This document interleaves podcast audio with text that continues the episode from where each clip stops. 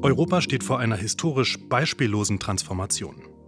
Klimawandel, Digitalisierung und der demografische Wandel werden die Wirtschaft radikal verändern. Um als Wirtschaftsstandort wettbewerbsfähig zu bleiben, haben sich Deutschland und Europa ambitionierte Ziele für den Umbau ihrer Industrie gesetzt. Wie es gelingen kann, die Wirtschaft zukunftsfest zu machen und wie man die Menschen auf diesem Weg mitnimmt, darüber sprechen wir in dieser Folge des Makroscope Podcasts. Wirtschaftspolitische Einblicke aus Industrie, Forschung und Gesellschaft. Ein Podcast des Verbands Forschender Pharmaunternehmen.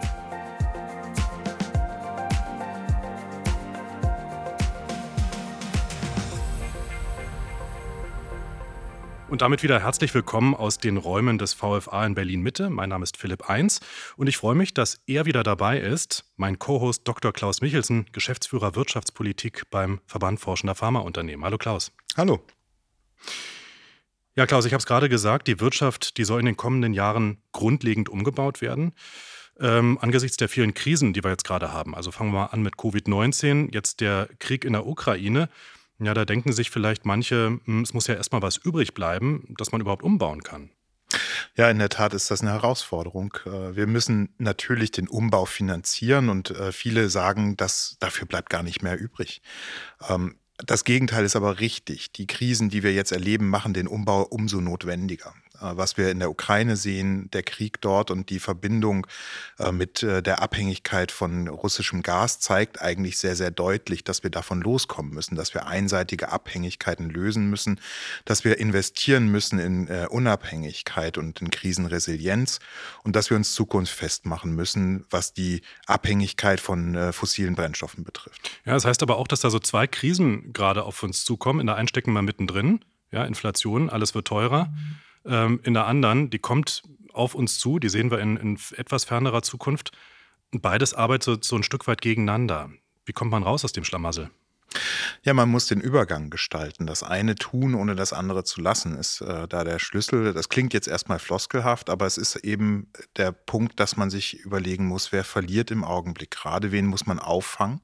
Das ist dann eine gesellschaftliche Aufgabe, die Teuerung abzufangen. Das heißt dann schwächeren Haushalten Unterstützung gewähren, gleichzeitig die Lasten auf die auch stärkeren Schultern äh, wieder zu verteilen und gleichzeitig eben in die Zukunft zu investieren. Also nicht angesichts der Krise in eine Schockstarre zu verfallen, sondern sehr klar zu identifizieren, wo sind Schlüsseltechnologien, wo sind Schlüsselbranchen, die uns in künftigen äh, Jahren eben Wachstum garantieren und die eben die Krisen adressieren können, ähm, beziehungsweise die äh, Umbauziele mit forcieren können. Und das ist äh, das eine tun, ohne das andere zu lassen. Mhm. Ja, jetzt hast du es ja formuliert, auch auf der Website des VFA, Klimawandel, Digitalisierung, demografischer Wandel. Ähm, welches dieser drei Themen wird uns aus deiner Sicht am meisten beschäftigen? Also der Klimawandel beschäftigt uns jetzt schon. Das sehen wir auf den Straßen. Einerseits, weil die Leute da ihren Unmut kundtun. Sie kleben sich fest, sie demonstrieren gegen eine zu zögerliche Klimapolitik. Das ist etwas, was auf den Nägeln ganz buchstäblich brennt. Und da müssen wir auch tatsächlich ran, weil wenn wir jetzt nicht gegensteuern, wird, werden wir es nicht mehr rumgelegt bekommen, das Ruder. Etwas anderes haben wir bislang immer auf morgen verschoben. Das ist die Demografie. Die Demografie äh, haben wir immer, äh, diskutieren wir seit Jahren schon. ja, man sagt immer so, die Babyboomer, die gehen in Rente irgendwann. Ja, genau. Und das passiert jetzt. Und mhm. das ist etwas, was vom Abstrakten ins Konkrete geht. Und da fehlen uns schlicht und ergreifend Arbeitskräfte. Fachkräftemangel wird viel, viel äh, virulenter werden. Wir werden viel größere Schwierigkeiten haben, die Stellen zu füllen, die wir eigentlich haben. Und dann geht es dann um die Frage, wer, wo ist Arbeitskraft besonders gut eingesetzt? Also wo ist man produktiv? Wie kann man mit weniger Menschen mehr versorgen und die höhere Wirtschaftsleistung erwirtschaften, die wir brauchen, um dann eben auch die ältere Generation, die dann im Ruhestand ist, äh, zu unterstützen? Unterstützen. Und Digitalisierung ist ein Thema, wo man äh, vielleicht sagen muss, vielleicht sind wir da schon viel zu langsam gewesen. Wir haben da die Chancen, äh, die andere schon ergriffen haben, verpasst. Und da muss man ganz schnell aufholen. Und da muss man sehr zügig äh, die Voraussetzungen dafür schaffen, dass in künftigen Jahren dann die Ressource, Daten, die Möglichkeiten des Cloud Computing auch nutzbar gemacht werden. Also alles drei Megathemen, wie man es auch gerne sagt, und alles drei Themen, die uns in Umbrüche oder auch einen Umbruch führen. Äh, und so einen ähnlichen Umbruch, äh, den gab es ja schon vor über 100 Jahren. Ja. 150 Jahren könnte man auch sagen, nämlich die Industrialisierung. Auch da ist ja die Wirtschaft stand plötzlich Kopf. Eine Revolution fegte durch Deutschland, so kann man es, glaube ich, fast schon nennen, äh, und bedrohte auch manches Handwerk in seiner Existenz. Wir können uns ja mal genauer anhören, was damals eigentlich los war. Jetzt an einem Beispiel, nämlich der Textilindustrie. Im zweiten Drittel des 19. Jahrhunderts spürten immer mehr Kleinproduzenten die Konkurrenz durch die Fabriken. Dort konnten Produkte effektiver und preiswerter hergestellt werden. Hinzu kam der Handel innerhalb Europas. Ausländische Produkte waren plötzlich kostengünstiger, aber auch von besserer Qualität als die in mühseliger Heimarbeit hergestellten Waren. Die wirtschaftlichen Veränderungen sprengten das soziale Gefüge in Deutschland. Am härtesten betroffen waren die Weber, die immer weniger Geld für ihre handgemachten Kleider vom Webstuhl erhielten. Trotz gesteigerter Arbeitszeit bis zur Erschöpfung und der Mitarbeit sämtlicher Angehöriger lebten viele Weberfamilien in wachsender Armut. Ihr Zorn auf die Fabrikanten und Großhändler wuchs und führte schließlich zum Aufstand. Vom 4. bis 6. Juni 1844 kam es in Schlesien zu einer Revolte der Weber. Den weit über die Grenzen Preußens wahrgenommenen Aufstand ließ die Regierung blutig niederschlagen. Elf Menschen starben, Politik und Bürgertum hatten die schlesischen Weber erstmals das Potenzial eines gewalttätigen Sozialprotestes vor Augen geführt. Noch 50 Jahre später war die Geschichte so brisant, dass die Aufführung des Dramas Die Weber von Gerhard Hauptmann vom Berliner Polizeipräsidenten verboten wurde.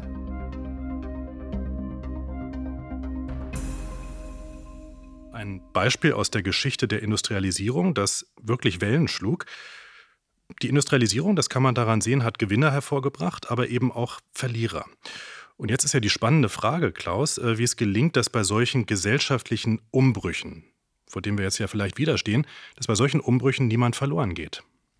Ja, das ist in der Tat eine ganz große Herausforderung. Also den Umbau gestalten, anzuerkennen, dass eben der Strukturwandel zu Gewinnern und Verlierern führen wird und gleichzeitig diejenigen, die äh, wir auf der Verliererseite vermeintlich sehen, wieder so einzubinden, dass sie für die Gesellschaft produktiv tätig werden können. Es gibt einen kleinen Unterschied zur Industrialisierung, nämlich äh, oder zu der zu dem Beispiel des Weberaufstands, nämlich die Tatsache, dass wir in einer demografisch anderen Situation sind. Wir können uns also gar nicht leisten, äh, auf die Arbeitskraft derjenigen zu verzichten, die jetzt beispielsweise in einigen nicht mehr gebrauchten Branchen dann freigesetzt werden. Mhm.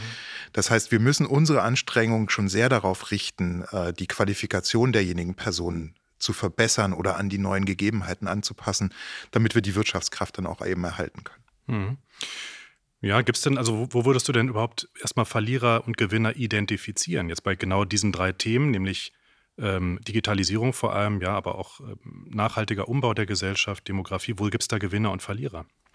Es sind vor allen Dingen die geringer qualifizierten Jobs, die jetzt erstmal im Feuer stehen. Das sind, äh, wenn man über Digitalisierung nachdenkt, die Jobs, die sozusagen ersetzt werden können durch künstliche Intelligenz, die ersetzt werden können durch Algorithmen, äh, wo man eben glaubt, äh, dass man da Effizienzgewinne steiger, ähm, heben kann.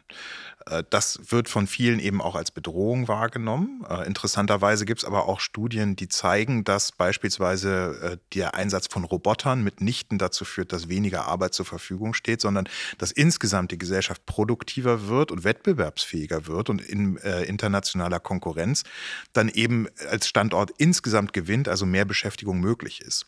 Das ja, man sagt ja auch immer, es muss irgendjemand noch geben, der den Roboter wartet, aber das ist ja auch immer auch eine Frage, der Masse ne, und der Menge. Also wie viele Menschen braucht man wirklich, um dann Technologien zu betreuen und zu begleiten. Genau, und das ist, äh, das ist der Punkt. Äh, wie viel äh, Kraft stecken wir eigentlich in die Fertigung selbst, in den Prozess der Fertigung und wie viel stecken wir in den Prozess der Produktentwicklung?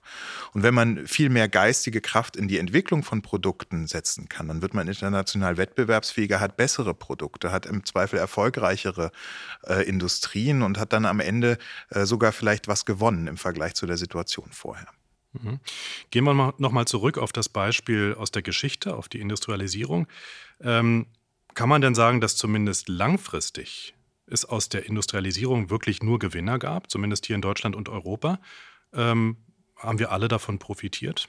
Langfristig kann man sagen, hat man wirtschaftlich in jedem Fall davon profitiert, ob man äh, ressourcenschonender äh, geworden ist, ob man insgesamt dann äh, mit, mit der Umwelt besser umgegangen ist, ist nochmal eine andere Frage. Aber langfristig kann man sagen, hat dieser Strukturwandel eigentlich nur Gewinner hervorgebracht. Das ist äh, erkennbar in den Sozialversicherungssystemen, die auch eine Reaktion auf die Industrialisierung waren. Das ist eine Veränderung in den Gesellschaften, wo dann eben das äh, Stände- und Lehenswesen abgeschafft wurde, äh, wo dann alle ja für in, in ihrer Arbeiterschaft sich organisiert haben. Ähm, und das ist insgesamt ein höheres Wohlstandsniveau, das muss man schon ganz klar sagen. Das soll aber nicht darüber hinwegtäuschen, dass man kurzfristig eben auch Verlierer produziert, die man auffangen muss. Und es kommt ja vielleicht auch ein bisschen darauf an, erstmal, welche Branche man sich anschaut. Also, wenn wir die Textilindustrie nehmen, wir produzieren die meisten Textilien ja nicht in Deutschland, sondern wir importieren wahnsinnig viel. Und dann äh, halt eben aus Vietnam oder Bangladesch. Und da wird die Kleidung ja nach wie vor unter wirklich menschenunwürdigen Bedingungen hergestellt. Im Spiegel ist der Fall einer 18-jährigen Näherin dokumentiert. Die hat sieben Tage die Woche, 13 bis 15 Stunden gearbeitet und starb dann an Erschöpfung. Wiederholt sich das Drama der Weber, wie wir es bei uns kennen aus der Geschichte, wiederholt sich das jetzt woanders? das wiederholt sich mit Sicherheit in gewisser Weise woanders. Natürlich sind die Arbeitsbedingungen in anderen, in anderen Ländern, in Drittländern, wo ähm, eben die Standards für Arbeitssicherheit, für, für soziale Standards, Umweltstandards nicht so hoch gehängt werden, andere. Ähm, und da sind die Konsequenzen dann für die Menschen natürlich äh, da. Und diese Beispiele gibt es ja zuhauf. Wir haben jetzt eine Reaktion darauf. Das ist das äh, Gesetz, äh, wo man die Lieferketten nachvollziehen muss, wo man nachweisen muss, dass eben solche äh, Standards eingehalten werden. Das ist eine Herausforderung für die Industrie, das ist eine Herausforderung auch für eine Gesellschaft. Ähm, und das wird vor allen Dingen auch damit einhergehen, dass man für das ein oder andere vielleicht einen höheren Preis bezahlen muss. Denn das Nicht-Einhalten von Umweltstandards, sozialer Standards ist natürlich der Kostenvorteil, der dann einen Standort an anderer Stelle konkurrenzfähig macht. Wenn wir nochmal die digitale Transformation jetzt in Deutschland und Europa uns anschauen, würdest du sagen, da steht uns jetzt ein ähnlicher Wandel, ein ähnlicher Einschnitt bevor wie damals zur Industrialisierung oder ist es gar noch stärkerer Einschnitt? Dass äh, die Digitalisierung ein Einschnitt ist, das kann man, glaube ich, jetzt schon äh, erleben. Also so viel Technologie und so viel neue Technologie, Rechenleistung, die unseren Alltag immer mehr bestimmt, äh, das hat es äh, in der Schnelligkeit in den äh, letzten Jahrzehnten gar nicht gegeben. Also man merkt es schon richtig. Ähm, was aber noch vollkommen brach liegt, ist die Ressource, die daraus auch entsteht. Also die Nutzung digitaler äh, Applikationen führt ja dazu, dass man sehr viele Informationen ähm, generiert, dass man Daten sammelt, dass man Verhalten besser einordnen kann, dass man Gesundheitsdaten beispielsweise sammeln kann. Äh, und das alles eben als einen Rohstoff zu sehen, eine Ressource, die man nutzen kann, um eigene Produkte zu verbessern, das ist etwas, was uns noch bevorsteht und wo wir noch gar nicht richtig sehen können, was da alles draus entstehen kann. Da stochern wir vielleicht auch noch so ein Stück weit im Nebel. Ja, keiner von uns kennt ja die Zukunft. Es gibt Fantasien natürlich dazu. Es gibt auch sehr konkrete Fantasien. Also äh, wir hatten ja einen, äh, einen, Verkehrsminister, der ausgelacht wurde für sein Flugtaxi. Jetzt äh, wurden da doch die ein oder andere Modelle vorgestellt, die doch sehr real ausschauen. Ähm, es ist natürlich für viele noch nicht greifbar, was da passiert. Ähm, es ist aber gleichwohl abstrakt zumindest sehr, sehr klar, dass man äh, mit den Rechenleistungen und Methoden, die einem zur Verfügung stehen, diese Informationsauswertung viel systematischer betreiben kann und dann einen viel schnelleren technologischen Fortschritt erleben wird, als wir das in den Jahren zuvor hatten. Was meinst du denn, ähm, ich habe jetzt ja gerade das Beispiel genannt von den Webern, was können wir aus der Geschichte lernen für zukünftige Umbrüche, gerade wie jetzt auch äh, die Umbrüche, die uns bevorstehen? Wir müssen ernst nehmen, dass es soziale Verwerfungen gibt. Und wir dürfen nicht ähm, in die Illusion verfallen, dass es kurzfristig nur Gewinner geben wird und dass es für alle vorteilhaft ist. Das ist ein politischer Prozess, der da geführt werden muss. Und das ist eben die Stärke von äh, Demokratien, dass sie eben die gesellschaftlichen Strömungen abbildet, dass es eben nicht dazu führt, dass es von einem Außen aufoktroyierten Prozess gibt, äh, der autoritär umgesetzt wird, sondern es eben ein gesellschaftlicher Wandel ist, der begleitet wird. Das führt dann dazu, dass auch an den Rändern mehr entsteht. Das muss man dann als Demokratie auch aushalten. Ähm, aber man ist eben in der Verantwortung zu erklären, man ist in der Verantwortung zu gestalten.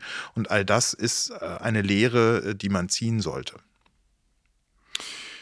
Das hattest du gerade gesagt, ja, es gibt viele Ideen, ja, auch gerade wie man in Zukunft anders wirtschaften kann, wie die Digitalisierung auch die Gesellschaft, die Welt, in der wir leben, verändern kann.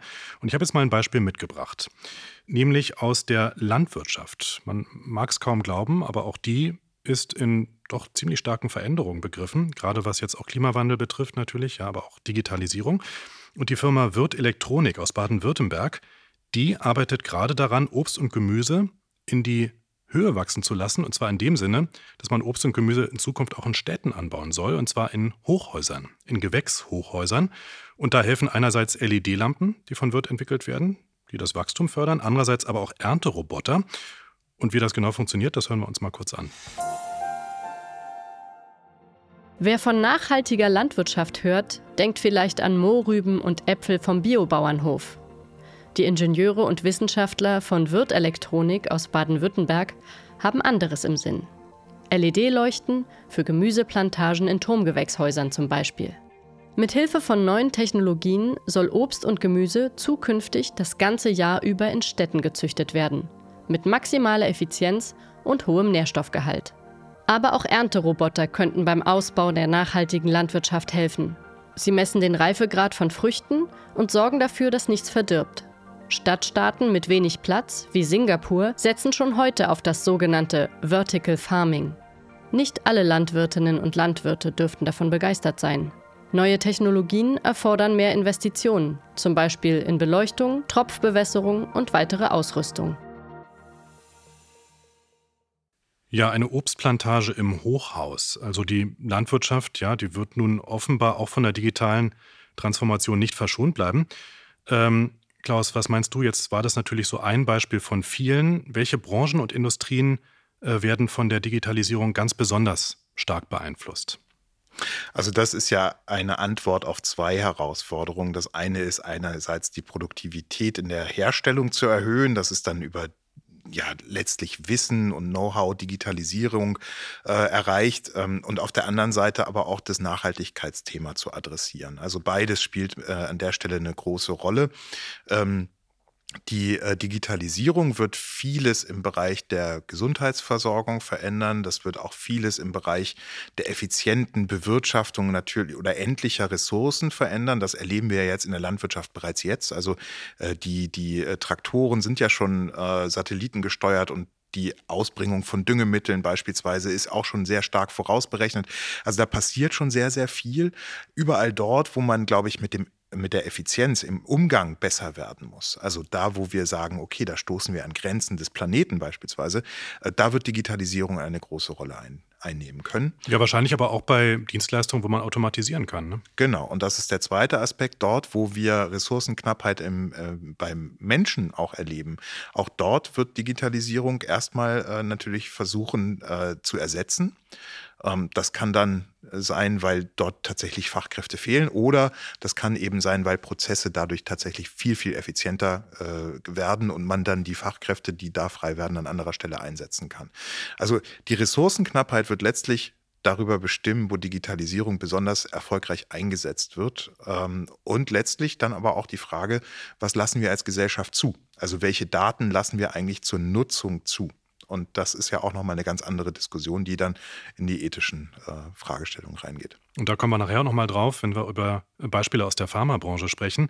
Ähm, zunächst aber nochmal der Blick drauf, insgesamt auf Deutschland, auf die deutsche Wirtschaft.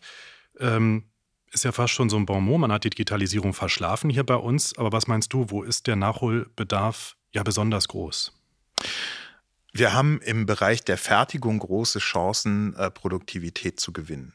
Die Fertigung ähm, ist noch nicht auf den Standards Industrie 3.0 oder 4.0, das, was man jetzt so vordenkt, ähm, sondern da gibt es eben noch die Vernetzung der Fabriken untereinander, der Produktionsprozesse zueinander. Da kann man noch ganz, ganz viel rausholen und da ist äh, die Herausforderung groß, eben die Infrastruktur erstmal dafür zu schaffen. Also die datenseitige Anbindung, erstmal schnelles Internet zu haben. Das ist mal eine Grundvoraussetzung. Das zweite ist, eine Schnittstelle zu beispielsweise Behörden herzustellen, dass dann eben Daten auch dort automatisch weiterverarbeitet werden können, wenn Qualitätssicherungsprozesse dahinter liegen. Und eben äh, die Standards zu definieren, wie kommuniziert wird untereinander, das ist ja auch noch nicht ganz klar. Also wie ist sozusagen der Datenaustausch standardisiert? Also da gibt es eine Menge zu gewinnen und äh, da kann man mit Sicherheit äh, als, als Wirtschaftsstandort noch wesentlich produktiver werden. Wenn wir jetzt mal schauen, ähm, dieser große Bereich Nachhaltigkeit, äh, Klimawandel, Umwelt, ähm, da war jetzt ja das Beispiel Vertical Farming auch vielleicht interessant aus dem Hintergedanken, dass man sagt, man hat Landwirtschaft der kurzen Wege. Ja, also man schifft nicht mehr irgendwelche Gemüse, äh, Paprika von Spanien einmal quer durch, durch Europa, sondern man baut da an, wo es auch verbraucht wird.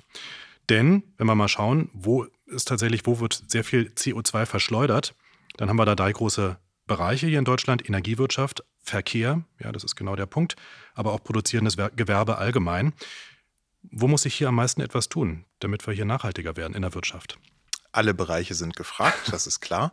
Ähm, jetzt kann man natürlich die Frage stellen, wo kann man die Hausaufgaben gut machen? Und der Verkehr kann für sich genommen natürlich erstmal Technologien entwickeln, die klimafreundlicher sind. Das wäre ein Weg. Dann transportiert man die Ananas äh, klimaneutral von A nach B. Man kann aber auch den Gedanken darauf verschwenden, wie man die Produktion oder die, den Anbau so gestalten kann, dass er klimafreundlicher ist und der ökologische Fußabdruck ähm, geringer wird. Und das ist dann eben dieses Vertical Farming, ein Ansatz zu sagen, okay, wir sparen uns die Transportwege komplett. Wir können die Ressourcen, die wir dafür verwenden, die wenn man so möchte, graue Energie, die gebunden ist in Lastwagen, in äh, Infrastruktur und sonst was, die können wir uns auch in gewisser Weise sparen, weil wir vor Ort produzieren. Das hat einen Aufwand, weil man natürlich dann Energie in die Beleuchtung stecken muss und so weiter. Aber es hat dann eben auch einen Ertrag an anderer Stelle, weil man dann massiv Energie äh, einsparen kann. Also da gibt es viele Interdependenzen und letztlich muss man da an der Stelle in, in Systemen denken und weniger in, in Silos, wo man sagt, hier kann man das tun, dort kann man das tun. Es kann sein, dass da eben Prozesse vollkommen gegeneinander laufen. Mhm. Das heißt also eher so Branchen und vor allem auch ja, siloübergreifend zu schauen, äh, ja, wo kann man hier insgesamt besser ineinander greifen, damit wir weniger äh, CO2 in die Umwelt blasen. Genau, und das ist ja auch der Ansatz, wenn man sich auf Lieferketten beispielsweise kapriziert. Da ist ja der Ansatz, wir gucken uns das Produkt von Anfang bis zum Ende an und überlegen, an welcher Stelle wird eigentlich wie, äh, der, wie sieht da eigentlich der Fußabdruck aus. Und dann kann man sich sehr gezielt überlegen, an welcher Stelle kann man eingreifen, wo ist es sinnvoll, bestimmte Dinge zu ersetzen ähm, oder an welcher Stelle ist es dann eben in der Kosten-Nutzen-Abwägung sehr, sehr teuer, beispielsweise CO2 einzusparen. Und dann kommt man da auf andere Ideen, als wenn man nur schaut, was die Fabrik für sich genommen äh, verändern kann. Wenn wir uns jetzt aber mal das produzierende Gewerbe oder auch die Industrie rausgreifen, da gibt es ja schon Prozesse und auch Produkte, die sind einfach umweltschädlicher in der Herstellung als andere. Ähm, Stahlindustrie zum Beispiel, Stahlherstellung, ja, nach wie vor mit Kohle. Äh, da ist ja die Rede auch von der grünen Fabrik. Ja, dass man sagt, man stellt dort auch um und versucht zum Beispiel Wasserstoff zu nutzen für die Stahlgewinnung anstelle von Kohle, die einfach sehr umweltschädlich ist.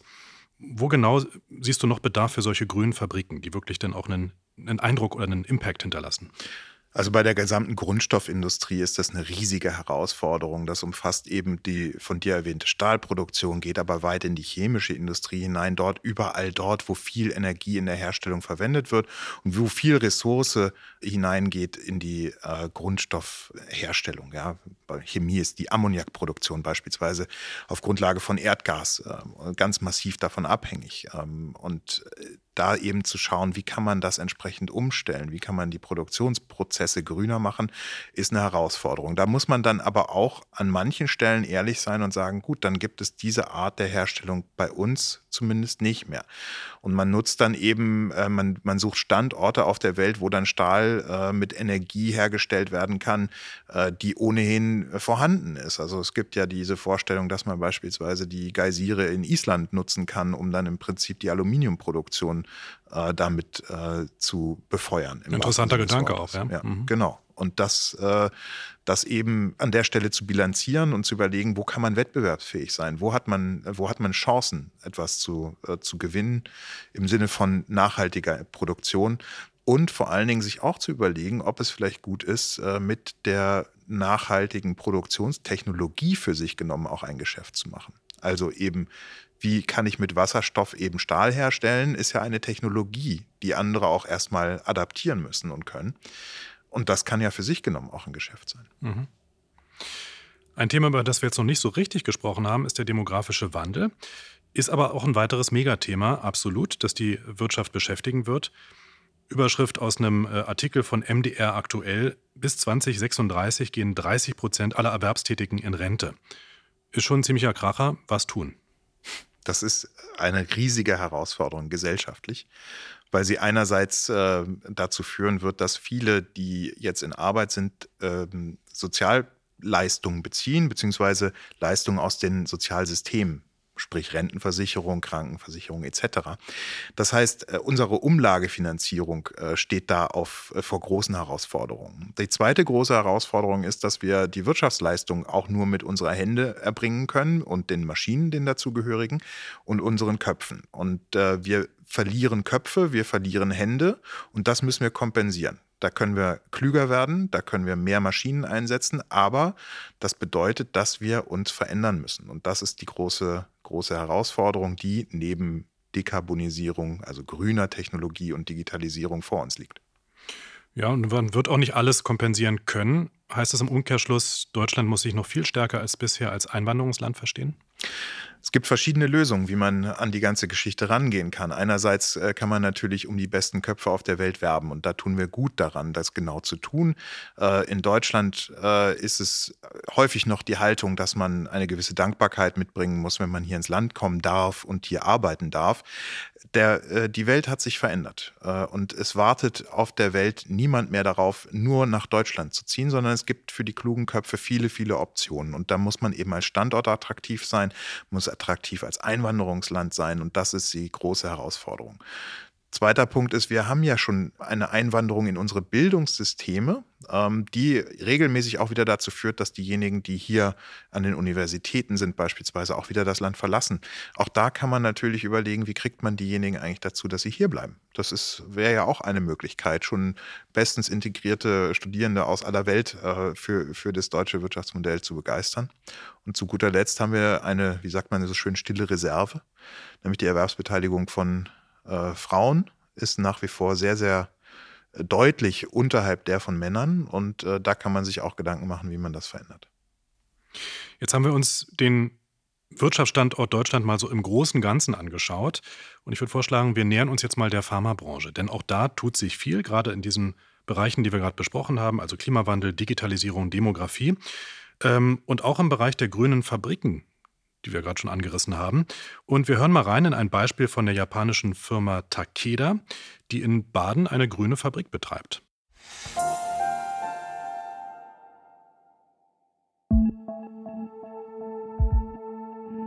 Ab dem nächsten Jahr will das biopharmazeutische Unternehmen Takeda in Singen einen Teil seines Strombedarfs selbst produzieren. Auf den Dächern der Impfstofffabrik entsteht derzeit eine Photovoltaikanlage mit einer Leistung von 480.000 Kilowattstunden pro Jahr. Bereits seit 2014 ist am Standort ein Blockheizkraftwerk in Betrieb. 2025 soll ein Biomassekraftwerk an den Start gehen.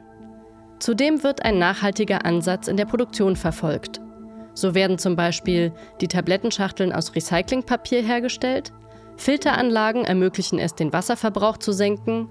Auch der Abfall soll schrumpfen. In den Reinräumen wird deshalb von Einmalbekleidung auf Mehrwegbekleidung umgestellt.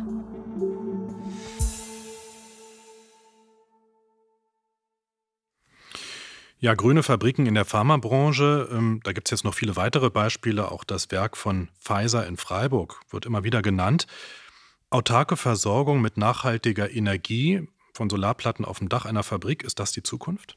Das ist gelebte Zukunft. Das passiert ja, äh, du hast es gesagt, nicht nur bei Takeda, sondern auch bei anderen Unternehmen, nicht nur in der pharmazeutischen Industrie. Und die Chance jetzt, äh, da eben auch seine Produktion entsprechend umzustellen, ist groß, äh, weil die Investitionen, die da jetzt passieren müssen, so rentabel äh, sind wie eigentlich noch nie zuvor. Das hat damit zu tun, dass die eben die fossilen Energien so sehr teuer geworden sind. Und ähm, das ist die Zukunft und was dort auch sehr deutlich wird, ist, dass man in Kreisläufen denkt. Also man eben nicht nur eben darüber nachdenkt, wo kriege ich jetzt meine Energie her, sondern eben auch sagt, gut, äh, Verpackungsmaterialien werden aus Recycling besorgt. Wir versuchen die Energie, die in anderen Bereichen entsteht, wieder aufzufangen.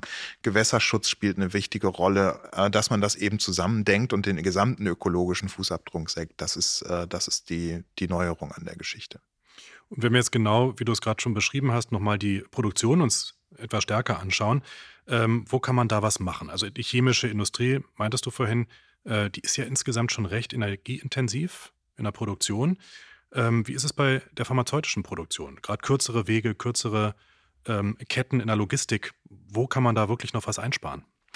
Ja, wenn es um den ökologischen Fußabdruck geht, dann muss man erstmal feststellen, dass die pharmazeutische Industrie, zumindest was die Klimaschädlichkeit betrifft, erstmal für sich genommen eigentlich schon relativ gut dasteht. Also im äh, gesamtindustriellen Durchschnitt äh, verbraucht man ungefähr ein Viertel dessen, was die Industrie insgesamt im Durchschnitt an Energie oder CO2 ausstößt. Da hat man schon äh, eine für sich genommen äh, relativ klimafreundliche Technologie, was nicht bedeutet, dass man da nicht noch Hausaufgaben zu machen hat. Und da geht es dann darum, auch vielleicht entlang der Lieferkette zu gucken, nicht nur die eigene Produktion in den Blick zu nehmen, sondern genau zu schauen, okay, wo sind denn eigentlich meine energieintensiven oder umweltschädlichen Vorleistungen und wie kann man da eben den Fußabdruck verringern. Und da sind es dann eben diese Produktions- oder die äh, Transportwege, die in den Blick genommen werden. Vieles wird ja um den ganzen Globus gesch geschickt. Ähm, und da kann man dann über die Produktionsweise der Zukunft nachdenken. Ist es beispielsweise viel dezentraler organisiert? Äh, kann man äh, wie äh, bestimmte Unternehmen in Mainz ein, ein Containersystem entwickeln, wo man eben Produktion modular aufbaut, flexibler aufbaut? All das wird dann sicherlich Thema sein. Mhm.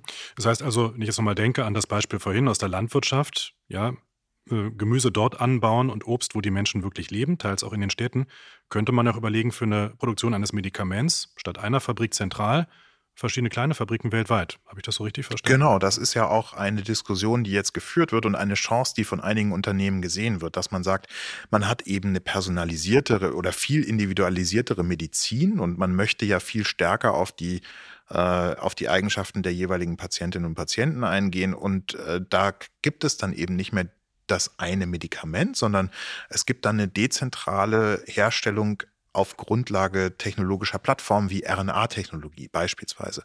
Gibt es dann die Idee, dass man einen RNA-Printer hat, mit dem man dann eben ein Medikament mehr oder weniger im 3D-Druckverfahren äh, herstellt. Und äh, das ist etwas, was äh, natürlich auch Produktionsweise in der äh, pharmazeutischen Industrie verändert und natürlich einen Einfluss darauf hat, wie der ökologische Fußabdruck ist. Ja, und das Beispiel, auf das du anspielst, ähm, das führt uns gleich zum nächsten Punkt, nämlich der Digitalisierung in der Pharmabranche ähm, ist eine Firma, CureVac, die ähm, Big Data nutzt, also große äh, Auswertung von großen Datensammlungen für personalisierte Medizin. Und da kommt genau so ein tragbarer mRNA-Drucker zum Einsatz. Der könnte in Zukunft auch in Krankenhäusern stehen und eingesetzt werden, um dort vor Ort sozusagen auf die Patientinnen und Patienten zugeschnittene Medikamente zu drucken, also fast wie so ein 3D-Drucker. Ist das das Geschäftsmodell der Zukunft? Das ist ein ganz spannendes Beispiel, weil es eben zeigt, es gibt eine technologische Plattform in der Herstellung von Medikamenten, RNA. Ähm, es gibt eine Technologie, wie man sie sozusagen individualisieren kann. Da kommen die Daten ins Spiel. Da wird eben geschaut, welche Therapie hat die höchste Wahrscheinlichkeit, dass sie zum Erfolg führt. Und es gibt dann eben eine Produktionstechnologie, die komplett anders ist als das, was man aus den großen Fabriken kennt. Und das für sich genommen ist schon ein, ein enormer Wandel, der da stattfindet. Das heißt nicht, dass äh, alle anderen äh, Produktionsformen obsolet werden. Das wahrlich nicht. Aber es zeigt eben, welche ver große Veränderung eben auch möglich ist in den Bereichen und wie dann eben Produktivität, Produktion der Zukunft aussehen kann. Es gibt aber noch weitere Bereiche, wo jetzt äh, gerade über Digitalisierung viel gesprochen wird in der Pharmabranche nämlich Zulassung von Medikamenten auf der einen Seite, aber auch Diagnose von Krankheiten. Äh, beides Felder, wo Big Data auch eine große Rolle spielen könnte. Wie genau? Ja, das ist äh, auch ein, ein relativ breites Feld und äh, ein, insofern positiv belegt, weil es viele Chancen mit sich bringt. Einerseits können wir mit auf Grundlage vieler Daten auch viel besser belegen, für welche Gruppen eigentlich welches Medikament Nutzen hat. Also auch sehr klar identifizieren, wer profitiert eigentlich davon. Dafür muss man allerdings auch den Zugang zu diesen Daten dann bekommen. Das ist so ein bisschen die Debatte. Wer darf das eigentlich benutzen? So, das ist die eine Geschichte. Die andere Geschichte ist, man kann damit Krankheitsbilder viel schärfer skizzieren. Wenn man weiß, dass bestimmte Therapien zusammen, die man vorher gar nicht zusammen gedacht hat, zusammen aber einen großen Erfolg ausmachen können äh, und man das beispielsweise an Rechner simulieren kann und äh, aus der Auswertung der Daten dann äh, nutzbar machen kann, dann ist das eine enorme Beschleunigung auch in der Forschung und Entwicklung. Und letztlich macht es die ganze Entwicklungsarbeit auch viel ähm, schneller einerseits und auf der anderen Seite auch viel erfolgreicher. Das heißt, dieses Risiko, ständig äh, damit rechnen zu müssen, dass ein Produkt floppt, äh, das wird kleiner. Und das zu nutzen, ist natürlich eine große, große Chance. Mhm. Blicken wir zum Schluss nochmal auf den Bereich demografischer Wandel in der Pharmabranche. Ist ja eine Branche, die hochspezialisiert ist, die sicherlich auch hochspezialisierte Fachkräfte braucht. Was kann man da tun?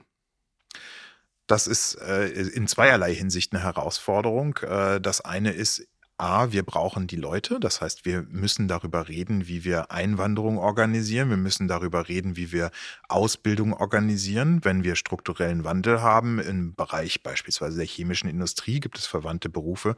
Wie kann man Menschen, die äh, in der chemischen Industrie als ein Beispiel nicht mehr gebraucht werden, in einen anderen Wirtschaftszweig weiterqualifizieren? Herausforderungen, vor denen nicht nur die pharmazeutische Industrie steht, sondern die Wirtschaft insgesamt. Und auf der anderen Seite ist natürlich die Alterung auch etwas, was uns äh, produktseitig bewegt und berührt. Insofern, als dass natürlich eine ältere Gesellschaft äh, höheren Bedarf an Medikamenten hat. Das heißt, wir müssen äh, sehr viel mehr produzieren und ähm, an den Markt bringen. Das wiederum kann eine Chance sein, industriepolitisch betrachtet, äh, genauso wie bei den grünen Technologien, wo man sagt, äh, lass uns doch mit äh, den grünen Technologien schwarze Zahlen schreiben, indem wir eben die Welt auch mit unseren Erfindungen beliefern, kann das auch ein Weg sein, in der pharmazeutischen Industrie zu sagen, Medikamente werden hier gebraucht in größerer Menge. die Entwicklung ist teuer, lasst uns die doch auch an die restliche Welt ähm, verkaufen. Mhm. Ein Aspekt, den du gerade nanntest, äh, der macht vielleicht auch nachdenklich. Also wenn man weltweit auf die Suche sich begibt nach den besten Köpfen für die Pharmabranche in Deutschland, heißt das ja auch, dass die womöglich in Herkunftsländern fehlen, weil wir die sozusagen wegschnappen. Äh, und das hat ja global wieder auch Einfluss auf wirtschaftliche Entwicklung anderswo auf der Welt. Braucht es da nicht zusätzlich noch zur Einwanderung eine ganz, ganz starke Bildungsoffensive? Na klar ist die Ressource der eigenen Köpfe eine ganz wichtige. Und äh, es ist natürlich auch ein Problem, wenn man anderen Ländern die besten Köpfe wegklaut, wenn man so möchte. Also die Ausbildung äh, hier vor Ort, die Ausbildung äh, unserer äh, künftigen Generation sollte ein ganz, ganz großes Anliegen sein. Alleine deshalb, weil wir kluge Köpfe brauchen, die uns im Zweifel im Alter irgendwann mal versorgen. Wir wollen ja auch ganz gerne gut leben im Alter. Und da braucht man, wenn man die nicht überfordern möchte, natürlich auch entsprechende äh, Produktivität in den Köpfen, damit sie nicht damit überfordert sind, unsere Alten dann irgendwann mal durch den Raum zu schieben. Pharma 2030, das ist äh, die Überschrift einer Agenda des VFA. Ich glaube, du hast sie federführend auch mitgeschrieben. Ähm, mit ganz vielen Forderungen, die wir gerade besprochen haben. Mal so ein Blick zum Schluss in die Zukunft. Was meinst du, wo wird die Branche in zehn Jahren denn wirklich stehen? Weniger als zehn Jahren, acht Jahren. Ja, ähm, ob es jetzt äh, Pharma 2030, 32 oder Pharma 2040 wird. Es ist am Ende die Idee, ähm, die großen Themen, die uns als Gesellschaft beschäftigen, für die pharmazeutische Industrie herunterzubrechen auf der einen Seite und auf der anderen Seite aber eben auch zu zeigen, dass es große Potenziale und Chancen in den, einer der forschungsintensivsten und wissensintensivsten Branchen Deutschlands gibt. Und es ist ähm, die Hoffnung natürlich auch, dass die Politik äh, die Rahmenbedingungen so setzt, dass eben eine innovative Industrie hier am Standort wachsen kann. Und natürlich die Hoffnung, dass man in äh, den ja in den nächsten zehn Jahren ein erhebliches Produktionswachstum am Standort hinlegen wird. Mehr Technologien produziert und damit eben auch ausstrahlt auf andere Bereiche in den spezialisierten Maschinen- und Anlagenbau beispielsweise, wo ja auch jetzt eine sehr starke Konzentration auf Automobile besteht, dass man eben sagt, ja, ihr habt hier ein Know-how, setzt es ein, vielleicht ist es nicht mehr der Automobilbau, aber die pharmazeutische Industrie mit ihren modernen Anlagen.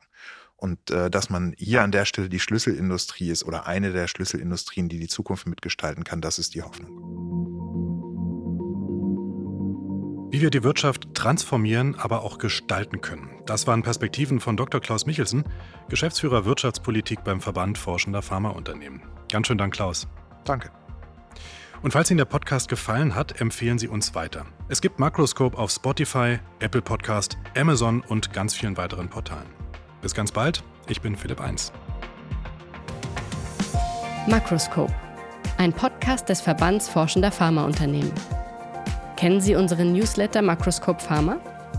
Abonnieren Sie den monatlichen Economic Policy Brief kostenfrei unter www.vfa.de.